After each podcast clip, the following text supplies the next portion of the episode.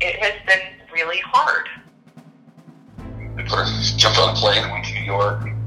And she said, when she first got there, she's like, I mean, it was just insane. Then all you're worried about is, are, is my patient breathing? Do they have a blood pressure? That's all you can do when you have six patients. This is Utah Battle Buzz, the official Utah National Guard podcast. I'm Sergeant Nathaniel Free, and in this episode, we'll be talking about a local hero in the fight against COVID 19, a member of our very own Utah National Guard family. On the morning of April 16th, Master Sergeant Dan Harris, a Utah National Guard recruiter, shared a photo of his wife, Eva, on social media. She was standing in the passenger drop off area of the Salt Lake International Airport, wearing a face mask, an Intermountain healthcare jacket, and jeans one hand on her luggage. She was smiling.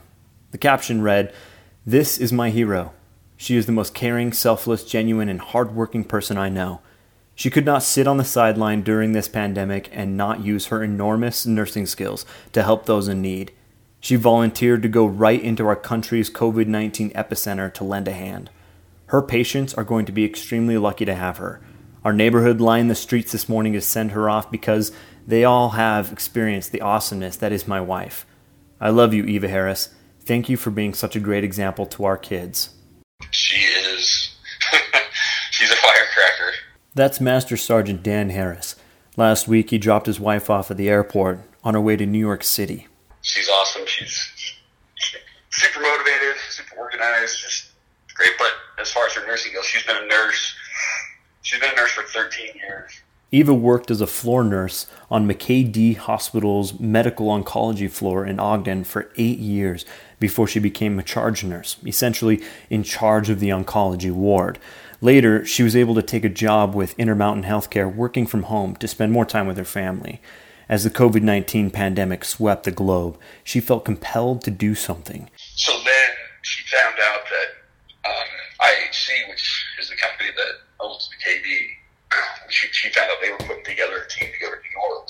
And they, I guess they had 400 people apply to go. So she's like, there's no way I'm going. But because of her experience and reputation, she was among the few who were selected to go.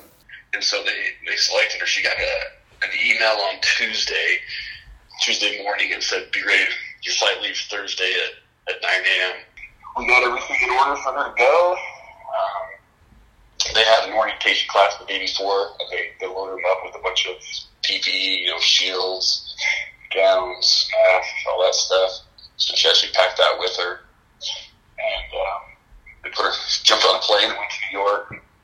And she said, when she first got there, she's like, I mean, it was just insane. So they had four patients per room for the rooms that they had. And then they had, um, they had to build makeshift rooms. She said it was just basically a framed room. They could have more places to put people and converting all these other floors into ICUs because they had so many patients that needed to be the ICU. So it was very overwhelming for her at first. And she was, she, she was like, I don't know, you know, if I'm, if I'm doing any good here or what, cause, you know, overwhelming, but it was, it kind of, it turns out, you know, just the fact that they're there, that they can give those those nurses a break, even if she didn't provide any clinical help, which she is, but even if she didn't, just giving them a break, Yeah. um, was super helpful. What's it What's it been like at home since she's been gone? So she's actually working graveyards. So we usually FaceTime in the morning when she gets off before she goes to sleep. So yeah, this morning she got off like six o'clock our time. So she we, the kids we wake the kids up and then they can talk to her for a bit sleep for most of the day. And then when she wakes up we're able to talk to her. So one person found out about it through I think my son told his friend and he told his mom and it spread like wildfire. So not only did they line the streets when she left, the signs and everything, um, I haven't had to cook a meal since she's been gone. So every day at five thirty, they bring some person who some of them I don't even know, but they'll text me like, "Hey, this is what you're having for dinner tonight. We're bringing it over." So they'll come over and drop it off on the porch. The kids are probably grateful because they don't have to eat my cooking. So it's great. Just the the support that she's getting. Like every every morning when they come to the hospital, there's fire trucks and there's firefighters and stuff lined up to welcome them. Wow. To welcome into the hospital. Yeah, it's cool. And um, you know, a lot of people have been messaging me, texting me like, "Hey, what what hotel is your wife in? I'm going to send her some stuff." So people are sending her cookies, treats, food, whatever. My recruiting family, you know, I've been getting texts from people all throughout the state. Hey, man, you know, if you need anything, we'll hop in the car with you. We'll be there in five minutes. So just or you know, however long it takes to get there. But everybody's been super supportive and said, if you need anything, I'll be there. And I know they mean it. So it's been. When Eva woke up later that afternoon, I was able to speak briefly with her over the phone about her experience in New York City. This is what she had to say. I had less than two days' notice before I knew I was being sent here. But I found out on Tuesday around noon, and I left Thursday morning at 9 o'clock. so all of that, I mean, I didn't have a lot of time to process any of the feelings before I even left and getting out here, and I was so excited and ready to go, and then jumping in and realizing that things are so bad and so crazy. So what um at what point did you realize that this is something that you wanted to do? Obviously the pandemic, right? It was happening. Was there a certain moment where you were like that's that's what I need to do? Do you felt that when you where you felt that drive? You know, I just kept seeing these nurses on the news that just I mean, they're so emotional and you could just see in their eyes they're just tired and they're they're just so drained and you could really just see them like pleading for help. And I just felt very um, called to come to figure out a way to help them. I didn't I didn't know how that was going to be, and it, this opportunity came, and I I jumped on it. So I had actually been looking into ways that I could come out here to help because I just felt so bad for these nurses that they were having to take such heavy patient loads, and they it's hard. Nursing is a it's a hard job mentally and physically. It's um, you're on your feet for really long hours, and your body, you know, you have to move and turn and run around, and it's it's a hard job. And I just I know what it's like to be busy, and I couldn't imagine the amount of busy they were. So how's it how has it been out there since you've been since you've been there? Could you give me kind of an, an idea of a, of the day to day for a nurse from Utah um, helping these hospitals? Yeah, um, it has been really hard. Um, the the hospitals are it's like a constant it's a controlled chaos. It's kind of I well I don't even know that it's controlled, but it's um, it's there's always this feeling of tension in the air, like like stakes are so high, and um, you can just feel it. Everybody's on edge because every these patients are so sick. I mean, it's and so unstable, and you just I think the nurses that have been here have been have seen so much death that they're I don't want to say they're becoming numb to it, but they're just like, what else can we do? You know, and mm-hmm. nurses are compassionate people, and they they have a lot of feelings, and um, I think that they're starting to wall themselves off from that, and it's hard for me who hasn't been here. You know, I I don't have those feelings yet because I haven't had you know ten or twenty of my patients die, and um, so it's hard for me to see that part. But um, they're they're just trying their best. They're tired. So much of their staff also have been affected. So that's the other part of it. Like, not only are they being bombarded by patients, but then more than half of their hospital has also been out sick with it. So they're short staffed because they have way more patients than normal, and they have their nurses are gone because they're home sick with COVID themselves. So you're essentially but, stepping into the shoes of other nurses who've fallen ill.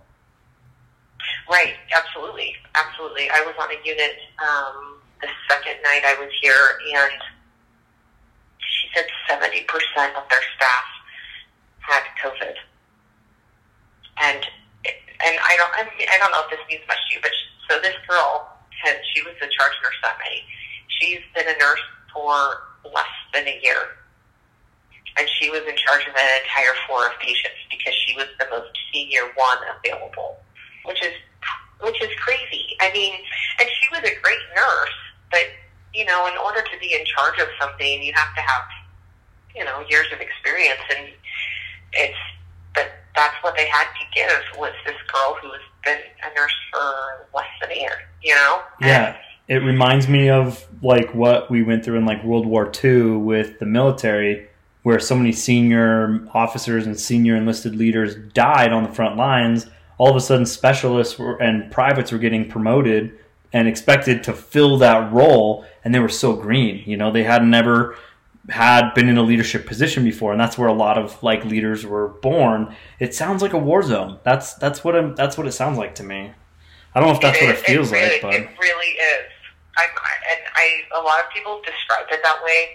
Um, and it really is. You're right because you know as these nurses are going out, somebody's got to fill in those shoes, and and then you have all these travelers that are coming in, and I think that's the hardest part. I right. So I've been permanently assigned now to an ICU as a, a, a they call it a helper nurse or a task nurse, and my job is to just run around and support the nurses that have patients, like have their own patient load.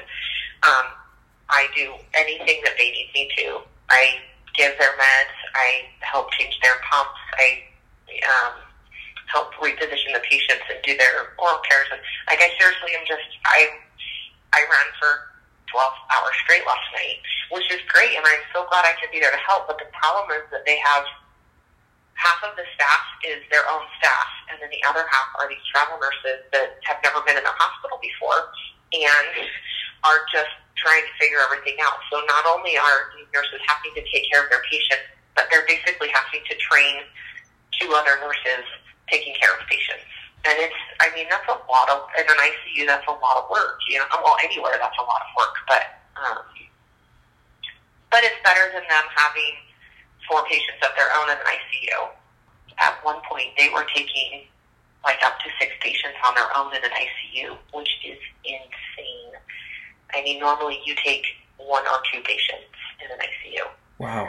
So they were having up to three times as many patients as they normally do, which is it's scary. That's it's so scary, and they just all try to do the very best, and,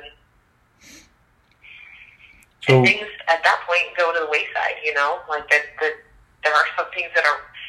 Then all you're worried about is are is my patient breathing? Do they have a blood pressure? That's all you can do when you have six patients. You can't worry about turning the patient to bed to make sure they don't get pressure ulcers. You can't make sure that they're getting good oral care. A lot of their, you know, other medications didn't get given because they just needed to make sure they were breathing and had a heartbeat, you know? mhm. Yeah. I just, I, I've been wondering, like, you know, what would the outcomes have been if they could have, if these patients could have gotten better nursing care. But it's not because the nurses weren't trying. They just only, they had such limited resources. what is that going to be like for you coming home after this? We're not really sure yet. Um, my daughter has asthma, and so I come home on May second. I don't know what today is. I think it's Thursday. So I have I have six more shifts in the hospital. Right now, they're saying that I don't have to quarantine unless I have symptoms, but I just I don't know that we're willing to really risk that. Um, so I might be staying at my like well, I think my family might go to my mom and dad's house to stay um, for a week until I can make sure that I don't have symptoms. But it's definitely been an emotional roller coaster out here. Just the initial shock, and like you said, it's like a war zone. You're being thrown into this, and it's just like ah, you're feeling so overwhelmed. And now it's kind of like, okay, I'm adjusting, I'm adjusting, and then leaving, it's, it's going to be hard because you know, like, I know I'm helping, and they're so grateful. I mean, I've never had people be more grateful for me in my whole life. Of thank you so much, thank you so much for coming, thank you so much, and they're just appreciative of of the extra hand to be able to provide good care to their patients and know that they're doing right by them with extra help.